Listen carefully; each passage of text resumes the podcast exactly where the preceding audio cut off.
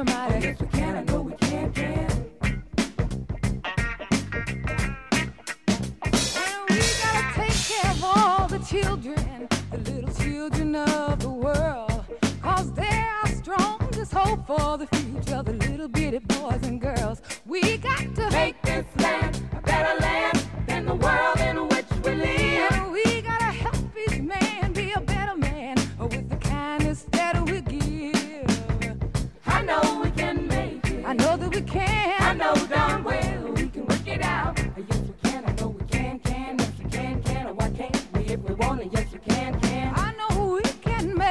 work.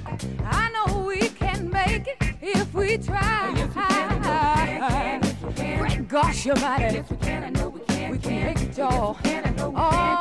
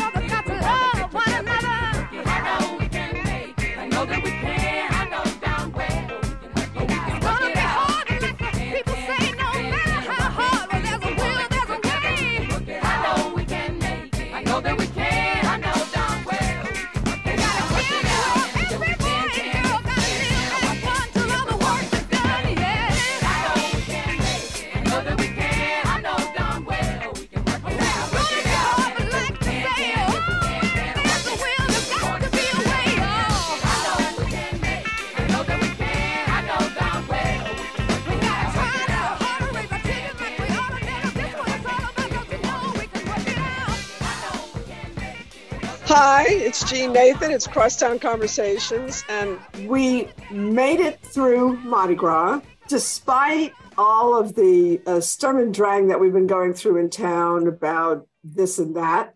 Let's leave it at that. Um, but was was utterly amazing to me, and the only way I knew it before we talked briefly on the stats was that I could never get um, a phone connection and I and and several of us in our at our table when we were working were trying to figure out what's going on. We can't we can't make a call. We can't get complete calls. What's that? And it, I said, oh, I know exactly what it is. It's about fifty thousand extra people in town at least. And sure enough, it sounds like that was the case. So tell me about it. Yeah, Gene, you know, as we have done a post-mortem on um, the overall Mardi Gras season, we are saying by most accounts this was tremendously successful. Uh, when you think about where we've come from since that 2019 benchmark that we're all using now, and even into 2020, you know, Mardi Gras 2020 was was pretty good. It was only a week or two after that that we started closing everything down. Um, and besides the the exception of one high, highly visible, unfortunate event, and we of course our thoughts and prayers go to those victims of that event. Um, our law enforcement was there. They did what was needed to do. They apprehended that person, and the work that our uh, criminal justice system did to bring more than 200 other law enforcement individuals from around the region to New Orleans to help us put on this uh, event, this world class event, speaks well about the organization of our community when it comes to hosting these large events. Uh, as we said, the occupancy rate was pretty darn good when you consider we're only a year or, two out of the worst of COVID. We were up into the 90% occupancy through the weekend. Uh, That's that amazing. that exactly that um, that rates very well with 19 and 20 uh, and even last year. So uh, we we feel pretty good about what happened. And look, sanitation department once again they clean the streets every night uh, after the parades roll, and sometimes they're working until dawn or sunrise. Uh, we had international media in. Uh, uh, to reach our French and German audiences, which is so important to get our international market back uh, into where it was prior to COVID. Uh, so yeah, we feel really good about this uh, these past several weeks. So tell me um, a little bit about the experience that your international visitors had and the media and um, what you think they took away from this. Obviously, some of what you just said, the fact that we can, you know, we, we can still handle a huge, it's an international event. Um, uh, despite, uh, you know, having gone through a, a pandemic for New Orleans was especially bad because we are um, so uh, our, our, economy is so based on tourism. So it was particularly um, impactful here for us. Um, yet uh, it didn't seem to dissuade uh, folks and, and all of our, our I'm, I'm so sick of our headlines. I mean, I, I could barely watch the local news because there's so many important and interesting things going on in the town, uh, uh, economically, educationally, and uh, culturally, and and you don't see nearly as much coverage of that as you see of this shooting on that's you know I, hate it especially on the weekends when I have to listen to shootings coming in from parishes around the state. When I know when I used to do the weekend news, I covered culture on the weekends. Yeah. That was my great opportunity to get in softer news that you know was not the headlines instead of c- covering yeah. kind of um, accidents on the I-10. Well, you know, Gene, or, beginning really at the first of the year when we had uh, the Miss Universe pageant uh, come into the city, and we had representatives from six, uh, 85 nations who were the delegates or competitors, and they were all speaking to their audiences worldwide. That was our ability to start messaging back out to the world that New Orleans uh, is open for business, so to speak. Uh, we really need to reach back out to those international uh, communities and the night of the event, 165 nations had tuned in to see all good things about our culture. And those stories continue. Each of those delegates have social media followers that uh, you know we would we would just love to have them. The Miss Universe last year from India has five million followers. She spent two weeks here prior to the uh, event where she was going to relinquish her crown, going all over the place from Children's Hospital to Saffron on Magazine Street. Uh, she was tweeting and Instagramming uh, how wonderful New Orleans is. So uh, that was important. And then again, we had international journalists. Yeah, I, I didn't international that journalists much about that. Yeah. International journalists came here from Mardi Gras, and we were able to showcase our traditions. Uh, several of those traditions, of course, emanate back from uh, uh, from the European countries. and so they saw this this come alive. But again, once again, as you know, neighborhoods come together. I rode on Mardi Gras Day. I saw the friendliest, happiest, crowds I have ever seen. And, and huge. And huge. And of the course, picture, the picture of crowds on Canal Street. Oh my God. Yeah. And again, we all know it's a it's a year-round uh, program. Mardi Gras just doesn't end and then pick up next January. Um, these floats and these organizations, the day after a Mardi Gras ends, uh, they start all over again. And that's a, a, critical piece of our economy because that's jobs. Those are people who are taking their artistry and bringing it to bear. As we all know, the, the Black Masking Indians, the Mardi Gras Indians, they're sewing their suits year round. Um, floats are being decorated now as we speak for next year. I mean, it's it's a major piece of our our community. So it's kind of a, a pinnacle of our cultural um, capacity too. I don't know if you saw my last newsletter, but I wrote a whole story about the carnival of creativity.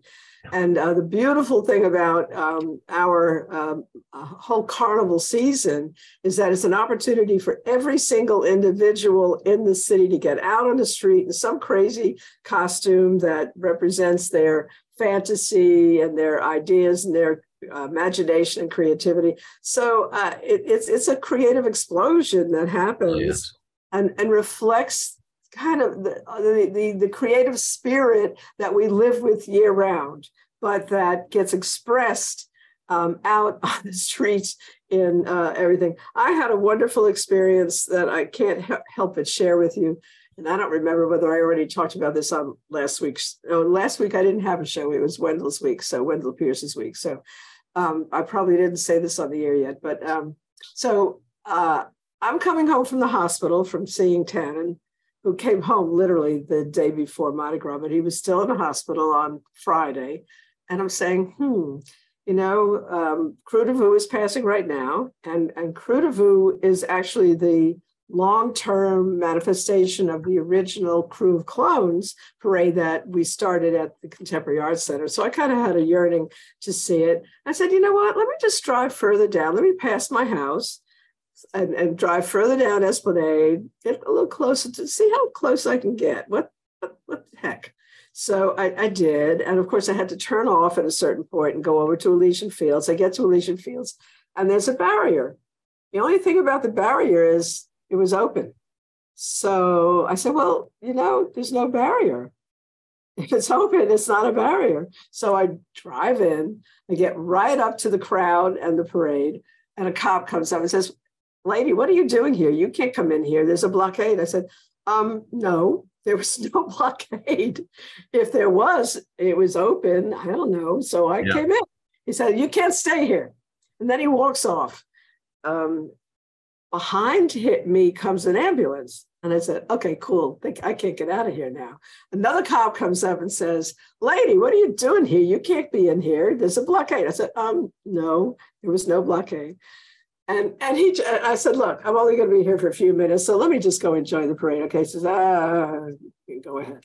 Because he's looking behind me. There's an ambulance. I can't get out anyway. So I got to see Krewe du Vieux just because you know, like everybody else in New Orleans, I took that risk. Right. Just, oh, let me just drop down. Be able to see Jan Ramsey as the uh, as the Grand Marshal. Jan Ramsey. What? Jan Ramsey was the Grand Marshal. Yes, I know. I yeah. was I was happy to see her honored. I really yeah. was because she's had a rough a rough time, and she's done a lot. Um, yes, she know, has. I, her I publication her has college. been very important for us. We went to the University of New Orleans together. Is that right? At yes. the same time, you were there yes. at the same time. What yeah, was Jan like in college? And I have to ask, what was Mark like? Jan was Jan Ramsey. She was. It's always been Jan Ramsey, and uh, this was the mm-hmm. hotel, restaurant, and tourism school at the University of New Orleans. I had darker hair. yeah, you know, Gene. I also want to mention something that that was the first ever um, partnership, and that was our recycling efforts for Mardi Gras. Um, it was important that we step up and do something as an industry, and we joined with the city uh, and some other groups to uh, collect over 1,400 pounds of aluminum, uh, which is about 50,000 cans. Now that's amazing. We also picked up about 1,500 pounds of glass and almost 12,000 pounds of Mardi Gras beads and throws. Um, it engaged a lot of volunteers. Um, we hope that we were visible enough, and we see that this will start up uh, an annual thing. Uh, so it's a sustainable and innovative effort. I think that the the hospitality industry believes in, and and that will extend into our operations at the hotels and restaurants, uh, being more environmentally friendly with everything that we do. So we we were excited about that, and I think. Um, um, uh, in our office, Kevin Ferguson and his team in the external affairs department pulled it together, and we'll be back again next year helping uh, do that. So um, I have a suggestion uh, uh, for how to um, uh, enhance your effort at, at, at, getting rid of um, being more sustainable. Bring back Czech beads. Yeah. Oh, and Rex threw glass beads this year. Did I mean, they? Yes. Oh my God! Yes. And this is the first year I haven't seen Rex in years because I couldn't they, leave my porch. We had we had aluminum uh, cups we were we were trying to minimize the amount of plastic cups, you know, the Go cups that people like. We, we were throwing aluminum cups in the uh, purple, green, and gold colors. Beautiful. I'll make sure I get you a set of those. Please. And glass beads, um, which obviously, um, uh, like you just said, back when we were growing up, that was like the you don't you don't throw those out. Those were the only beads they threw back in the old days. I know. Yeah, it's fantastic.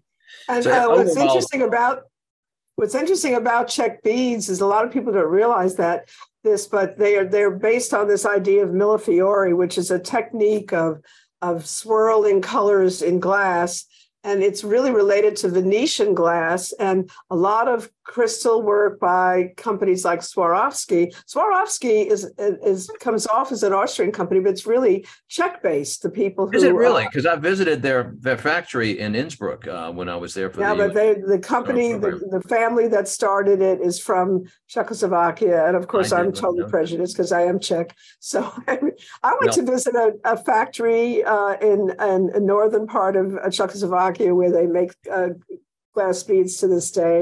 And it was fascinating to see that. And you know what they do there that I think is really interesting and something we, we should really think about? They invite artists to take a, a little bit of real estate in their factories and create new work in the factory, which they then put on exhibit and sell. Um, and I love that idea. And I think that's something we, we should really think about. How can we do something similar here? Because we do have a lot of glassmakers in town, people like, you know, Mitch uh, uh, Gaudet. Oh, yeah, Mitchell yeah, you know, that would be an interesting uh, program to get UNO behind because they're at Innsbruck every summer and that we could do an exchange Right. program with them. Um, I went on that trip. Did you go? I can't remember went on- when I we when I was at 40th Mars. anniversary in 2015. I went on the 40th Yeah. anniversary. And interesting, Yeah. Gene, it was that it was during the time that we were there. David came with me that the Supreme Court passed the uh, Obergefell um, law, uh, uh, equal marriage, and uh, we we celebrated in Innsbruck. Oh, I love that. So I took advantage of being there to to take a, a little side trip to Czechoslovakia Wow. um, to a town called Košice, which is um, kind of like I don't know, maybe a Baton Rouge, not a capital, but the capital of a province, and near closest to where my mother's family lived, and discovered at that place that a teenage boy. This is one of my favorite stories. A teenage boy um, was the son of one of the women working in the hotel that I stayed in. And she said, You know, you have to talk to my son because he's crazy about New Orleans. And I'm saying, What? So, sure enough, I meet him and uh, he could sing all the New Orleans songs. And he was just absolutely thrilled to meet somebody from New Orleans. And then we used him as our translator for the rest of our trip.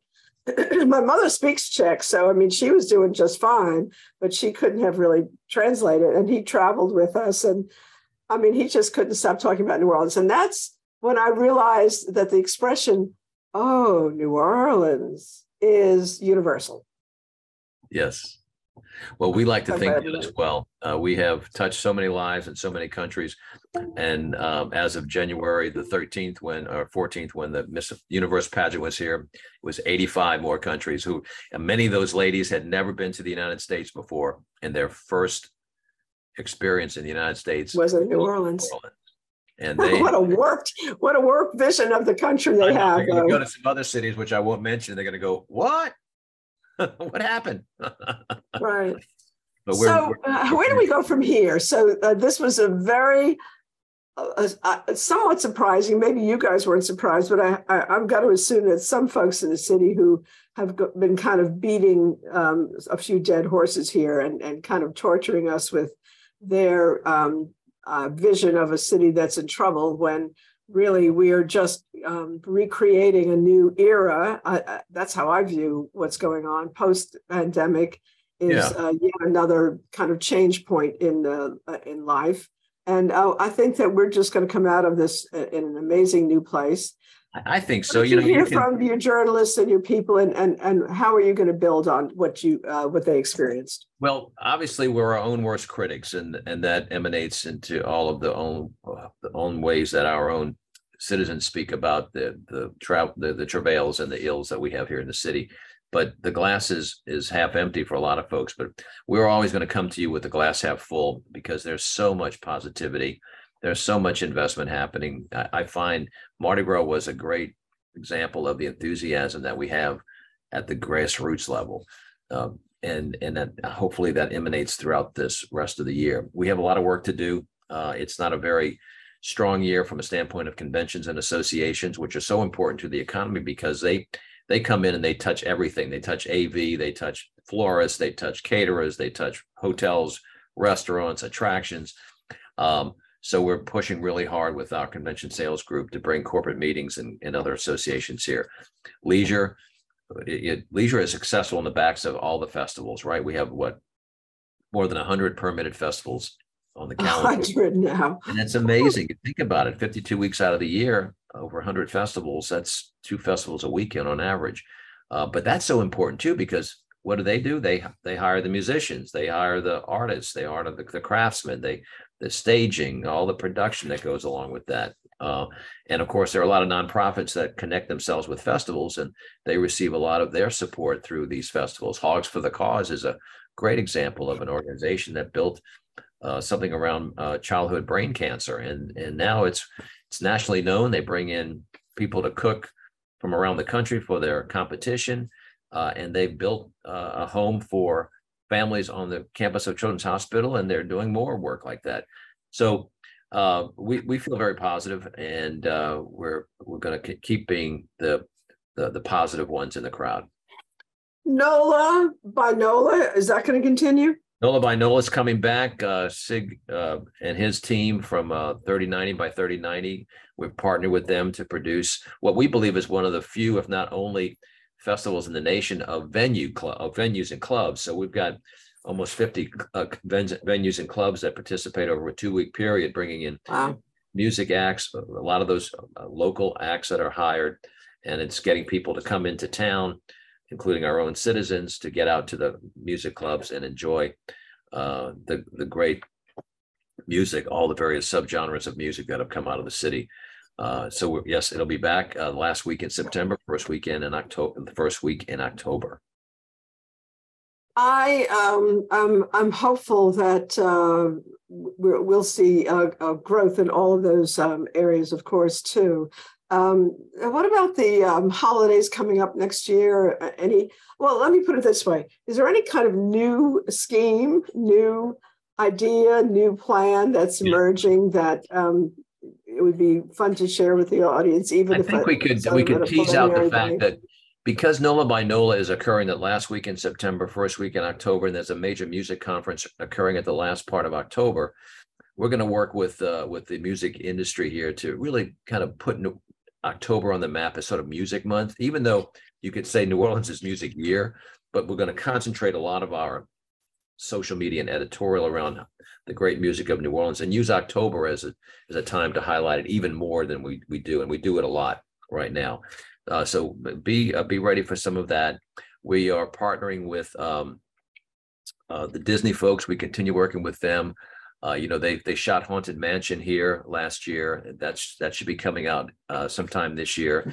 There's a new trailer out on that today. Um, I think that speaks to us being able to talk through New Orleans as a family destination. You know, New Orleans is for years has been known as the Big Easy, and of course, mm-hmm. you think immediately Bourbon Street, which is a great street. But we also know that there's so many assets here that families can utilize to uh, uh, plan a family vacation, whether it's the historic streetcar or the beautiful parks and gardens or the museums, or the, even bringing your kids to have a beignet eating contest. Where you know, when I was a child eating a beignet was the most fun thing you could do on a weekend morning, particularly on a Sunday, because you could throw the sugar on your sister. Um, just sitting at the, you know, at, at, the moonwalk and watching the the ships go by, or taking a, uh, a paddle wheel. So yeah. we're going to be New Orleans as a summer family destination. Yeah, but speaking of the the river, I just want to um, say the next time we talk, I, I want to talk a little further and deeper with you about some of the real estate developments that are in play um, that are significant, that cover a large territory, and which I'm not sure that I see as much of a commitment to cultural programming in those spaces as would be advantageous for the city. So you've got great riverfront development going on uptown in New Orleans around the power plant. Um, you have developments very slowly coming back to the Ford plant location in Arabi. Um, that got sort of stalled a bit by uh, COVID, but it's going to happen. It's going to take some time.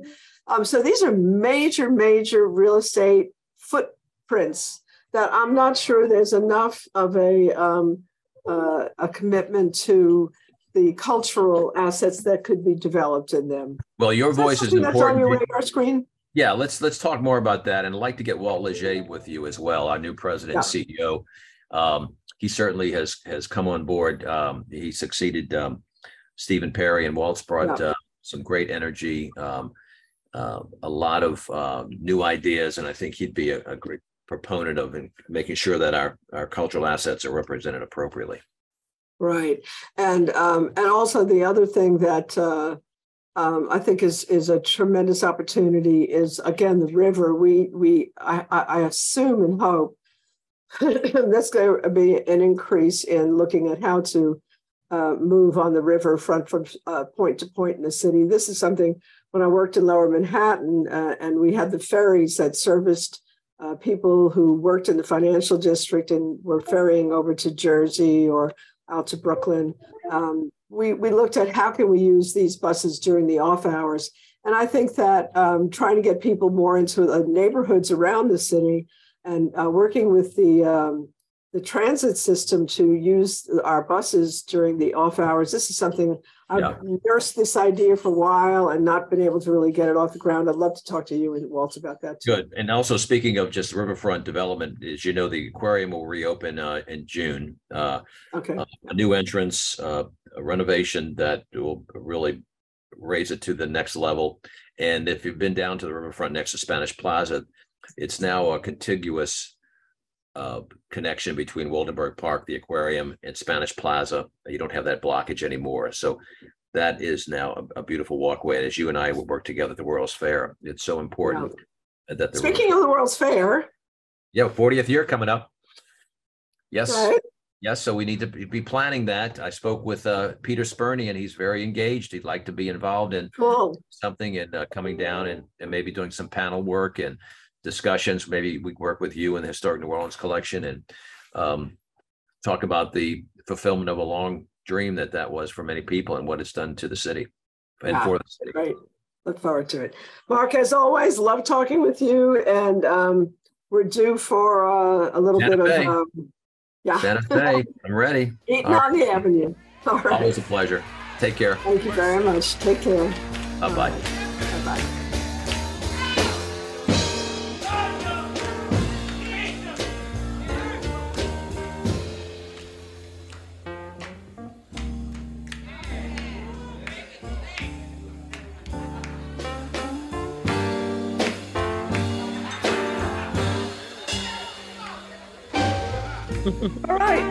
I'm excited about this. I can't Nothing. of anybody that it would be more exciting to present, to re-present than Josephine Baker. Lucky, lucky you. I cannot wait. luck. Wow. A lot of work. No, that's what I But mean. what an exciting person to live with for, I guess, I started six months ago with memorizing the script and the songs and all, but what, what an incredible woman to, to have in your life constantly. Right. Well, let's get- uh, introduce everybody. Let's first of all introduce you. Um, tell us, uh, give me a little sort of description um, of yourself. Um, Yes, so my name is for me, Anais. Anais Anais. Anais. St. John. And I am a jazz singer here in New Orleans. I'm also a music teacher at Trinity Episcopal School. Mhm. Um, I was born and raised here in New Orleans and have made quite a career of singing around town, mostly in hotels and um, I uh, see your name a lot. festivals and parties and but I do my my special thing that I love doing are these one woman cabaret shows, um, particularly about the lives of uh, phenomenal women. And um, I've done a few of those, and I'm ready to present my newest one, Josephine Baker. How how did this? Uh, well, first of all, before we go any further, uh, tell us the where, when. It's uh, yes. Yeah. So uh, the show is called Josephine Baker from Creole um, um, goddess to siren of resistance. It's going to be uh, at the World War II Museum, and it's premiering opening on Friday, March 24th. There's a 7 p.m. show. Uh, Saturday, March 25th, 2 p.m. show. Sunday, March 26th, 2 p.m. And then the following weekend, uh, Friday, the 31st of March, at seven, Saturday, April first at seven, and then Sunday it closes uh, Sunday, April 2nd with a 2 p.m. matinee. So I think we better give everybody a website because no one's going to remember all of it. yes, um, you can go to, uh, let's see, World War II Museum. Their website is www.nationalworldwar2, the number two museum.org. Hold on a second. National World. War- National WW2 Yeah. museum dot org. Oh, okay, I see. Okay, now, how did this come about? How, you know, I, I hear that you have um, a, a definite sort of uh, creative path for doing these kind of presentations. Um, yet it still takes, as you said, a lot of work to make it happen. So tell me about that work and uh, explain When know, I came to be. when I initially started doing cabaret shows, I would write the script myself and put it together and put the songs together. And um, I eventually decided that it would be a good idea to have someone else write a script. Um, especially when I started talking to my dear friend and former colleague, uh, Denise Altobello. Denise and I worked together uh, when she was teaching at Trinity Episcopal and she's a writer and um, um, I've worked with her I've worked with her on a couple of her projects um, here in New Orleans where she would write stories about the various neighborhoods and I would sing some songs for those um, projects. So we were just talking one day and we we were talking about her interest in um, uh, Lulu White and asked if she asked if I knew who she was and I didn't and she told me about how wonderful it would be for someone to bring her story to life because I think a lot of people really didn't know or don't know who she was as a as a businesswoman, as a, a madam of the most successful brothel. So I said, well, why don't you write me a script and we'll do a show together? And it, we did. And um, I got Harry Mayronne, my dear friend and accomplished pianist, to um, do the musical direction. And I chose the songs. And we did Lulu White Queen of Storyville for um, several several times. Once during the show with with JPAS, and then again we did it at Jazz Fest and at Tennessee Williams Fest. So it became a pretty big successful show. Um, time has passed. Time did pass. COVID hit, and as we all had time to do, was to think about what we're going to do next. Um, having that time and I remember ca- calling her one night and saying, you know, I think we should do a new show. Um, and she suggested Josephine Baker. And I said, that's it. Let's do it. And then I kind of forgot about it. Um, sometimes you, you, you know, you talk a big talk and then you, you let it go. And uh, I think about a year later, I contacted her. I said, you know, I, I think I'm really, really ready. Can we start work on this show? And she said, "Oh, great!" Because I'd already, I already have the script completed. I was like, "Okay, we're really doing this, right?"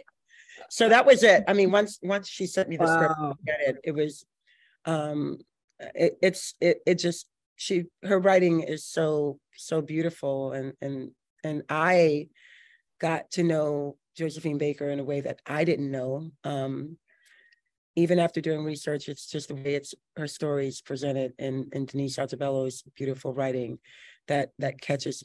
And I, I to myself, I was like, this is this is a show unlike any other show I've done. I've done shows on Eartha Kitt and Donna Summer and Tina, Tina Turner, but to do a show on Josephine Baker really felt. I felt an importance to be able to tell her story, the importance of making sure that um, that we're educating people about this phenomenal woman. Um, I think a lot of people out there don't know all of the details about her incredible career and her incredible service to um, to France, and also our, her the work she did with the civil rights movement and all. It's just there's so many interesting stories To it, so, yeah. and you know, it's just it's. I I do feel a sense of importance uh, for this particular particular show to to educate people about her. So uh, you said that, uh, hold on a second.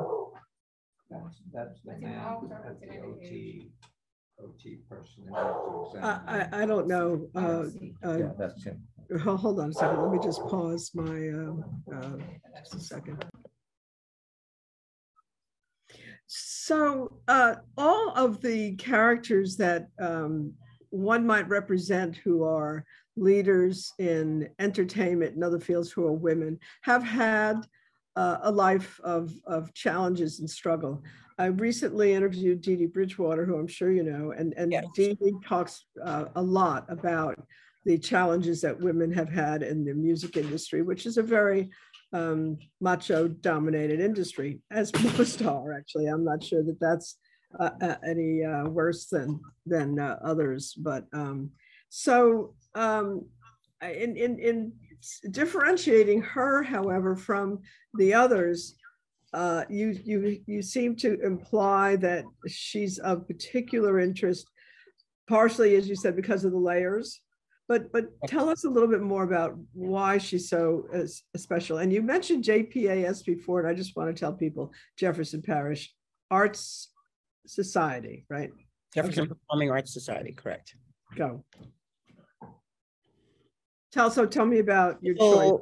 Uh, why Josephine is so particularly important. well, one of the things that is similar is that, you know, of, of all of these women growing up in, um, a- with a childhood of poverty and growing up with, uh, struggles with, um, discovering who they were and, and insecurities.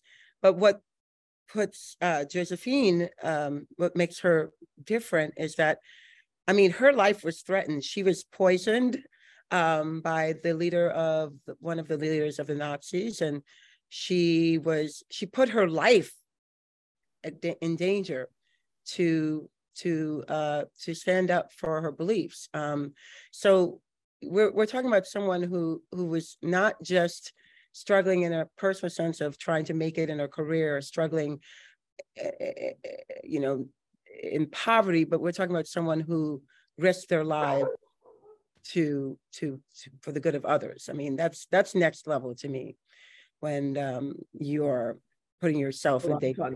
line. Right. Um, and as an entertainer, she was again. Um, hold on a second. I'm so sorry. Um, so as an entertainer, um, she she was so um, multi-talented. Um, it, it, it wasn't a straight line. It wasn't um, just singing pop, just singing jazz, dance, theatrical presentations, costuming. Um, you could you could probably add to it. Absolutely. I mean, you know, she started off on Broadway, but as a chorus girl, um, and she wasn't really um, her her style of dancing was um, uh, basically almost like like something you would learn on the street. It was a Hold on a second. I'm so sorry. It's still on. was- Oh, I'm sorry. It was in progress. Um, my answer will be okay. So you just pick up with your answer. I mean, So she- okay. She was, um, you know, she started off on Broadway um, as a chorus girl, dancing in in uh, Shuffle Along in the in the Broadway production, and she wasn't really a trained dancer. She learned uh, how to dance on a- as a street dancer, and she used that to her advantage. So she was already in the habit of in her in her training and in her early career of finding her strengths and using them to differentiate her from other performers. Um, and that's what she took along with her when she was offered the opportunity to go to Europe. Um, of course, you know, when you when you put together your charm and you put together your uh, you you add that to your talent, I think she was brilliant at finding a way that differentiated her from the other people out there. And it wasn't simply because she was a black woman coming to Europe, but she was able to combine the sense of uh, sexuality with a uh, sense of uh, of uh, comical lightness.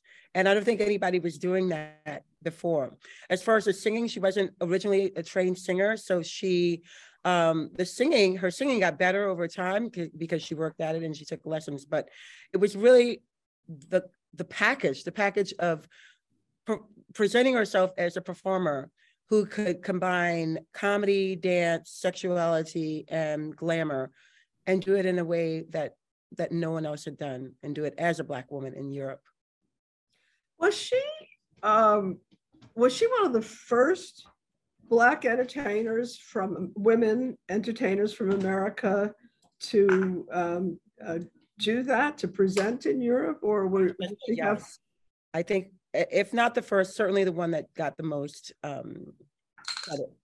Um, and certainly the, the, I mean, she was the the most known and the biggest, the highest paid and the most famous. I mean, she was a superstar. So I I I I can't say she was the first because obviously there's always going to be someone, but but we can say so in the fact that she was the most successful and iconic.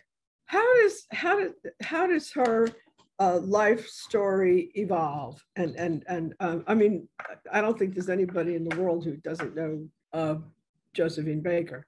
So Mhm. already I've learned a couple things about her that I didn't know, and um, but I, I I'm I don't really know sort of the denouement. You know, how did it evolve, and and and what was the outcome? Well, first of all, you know, growing up in East St. Louis, she was basically homeless, living on the streets, eating out of garbage cans. And at, at the point where she was able to go off to New York, um, she she made that choice to go to New York because she knew that she wanted to uh, find a place where she could dance and make a career out of it.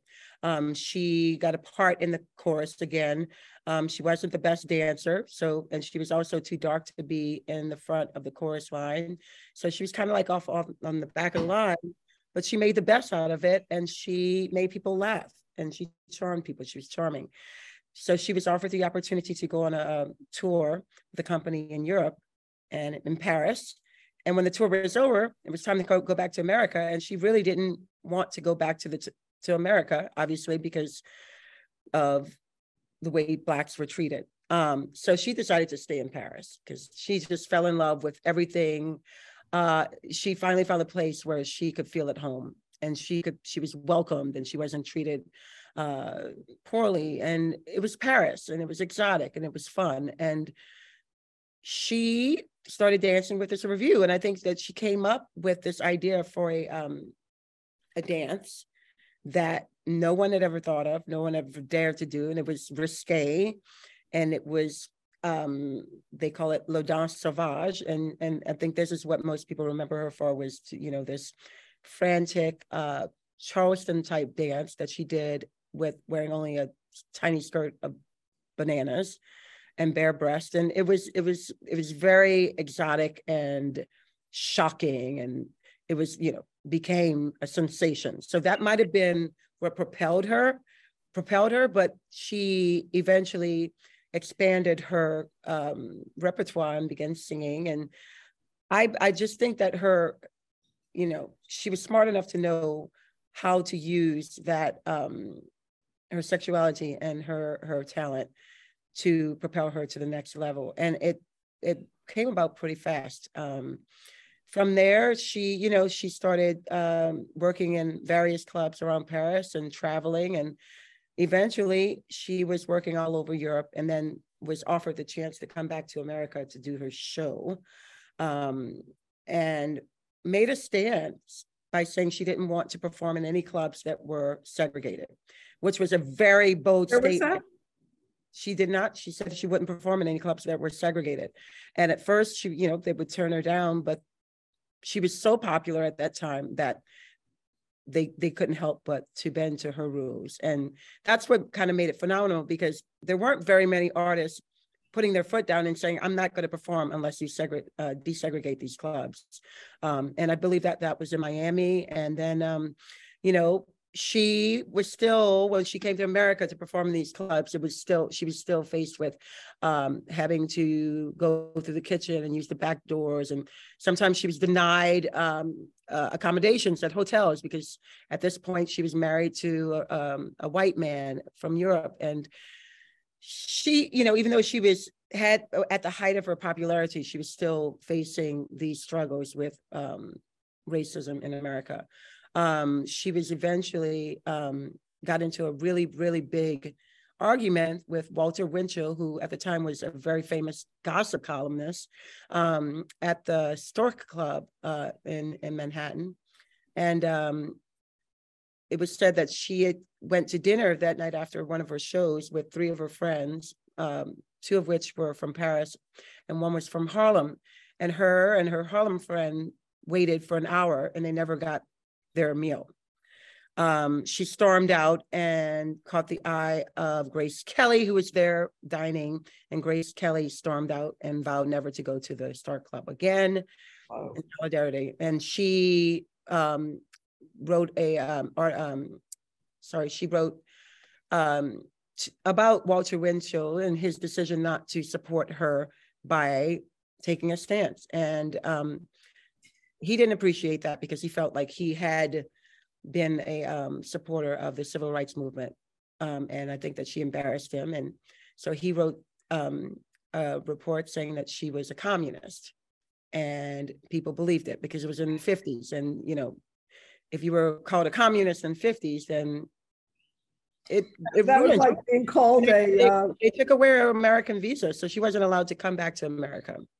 And it um, was like being called a socialist today. It's same. right, right, it was Find that- horrible. That uh, shibboleth that, uh, uh, Um, and you know, I mean, she she made a lot of money. She was able to buy this um huge, huge, huge um elaborate mansion in um in France where she raised her rainbow tribe of um 12 adopted children from all over the world. Um, you know, and then really wanted to uh, pay honor to the country that welcomed her uh, and decided to um, ask how she could be of service in helping with the um, in the in the war. So she became a spy and started smuggling uh, intel in her sheet music uh, with invisible ink and pinning notes inside of her lingerie and traveling. they knew that they knew they wouldn't check inside her lingerie for, for any um any hidden messages. So it was kind of brilliant um, that she was able to risk her life and and also you know give back to the country that gave so much to her. She was it was incredible, and she was awarded um, for her service. You know, um, and you know what the astonishing thing is like how long she was still able to perform. I mean, she, I think her last performance was she was uh, 68 years old, and she did a huge one woman show at the Bobino Theater, and um, and she sang like 34 songs, and you know, I mean, in her in her late 60s, she's just she was just this powerhouse of woman who who just continued to surpass herself in things that she could accomplish. Um, oh, another thing I, I really Was I didn't know and I, I found astonishing was that after Dr. King's assassination, his um, his widow Coretta Scott King asked her to be the leader of the um, civil rights movement. You still there, John? You know, I am. I, I thought that this problem was fixed uh, yesterday. I had my IT guy here, um, and it's not. We're just going to continue because it, it's uh, from an audio perspective, it's fine, but uh, and there's no way I can uh, fix it myself right now. So uh, we have no choice. I'm sorry. I just uh, can't look at the screen because it's gonna give me a. oh, there we go. oh, there we go. There. We're, we, we don't That's have a ton time, more time anyway. So, you know, what I want to do actually, I want to stop right here and just be, in case it's going to start up again. Your life experience, I'm sure to some extent reflects hers. And, and, and that has to be one of the reasons why um, this resonates. oh, I don't think so. Oh, okay. Well, I don't mean that you were, um, you know, eating out of garbage pails on the street, but uh, you face the challenges of being a woman in the entertainment world. I de- have definitely faced those challenges. Um, as as any female entertainer will tell you, eh, we we have to face. Um, we we it's hard to just from the level of getting jobs and being um, represented in festivals and represented uh, culturally in New Orleans. The the men in this town definitely have more advantages and it's and it's it's it's a struggle um but as as we do with in all things we we we make the best of what we do and without taking each other down and making sure that we lift each other up as women in the industry. And and i think that's part of the reason why i always do these one woman shows because i think that there is you know just to to to, show how to support each other and how to celebrate each other and how to I, I remember doing a, a series in New Orleans called Woman Crush Wednesday, and it was about coming together with other women and and and making music together and supporting each other and providing jobs for each other and just because I think a lot of times um, we don't know that we're we're working as a team and it becomes cutthroat because there's not enough jobs for everybody and but I'm all about supporting women and holding them up and celebrating who they are.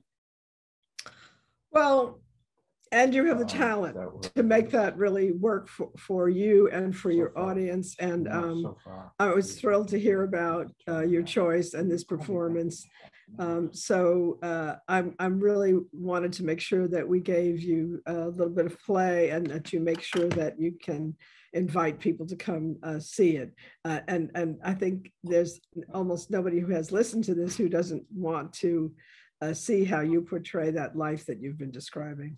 Thank you, Jeanne. And please come out to see the show at the World War II Museum. Um, Josephine Baker, From Creole Goddess to Siren of the French Resistance, with a script by Denise Altobello and musical direction by Harry Mayronne, my dear friend Harry Mayronne.